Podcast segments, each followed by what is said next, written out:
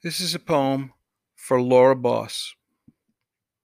Laura Boss was an American award winning poet and a friend and a mentor.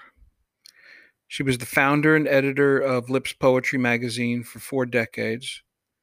Laura died on April 9th, 2021, after a courageous battle with pancreatic cancer.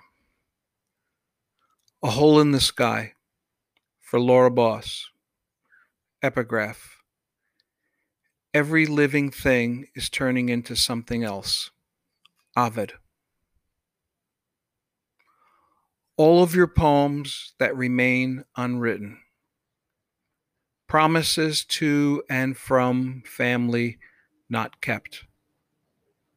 Urn of ashes on a son's mantle. Things read aloud to laughter and tears, now lost in the country of time.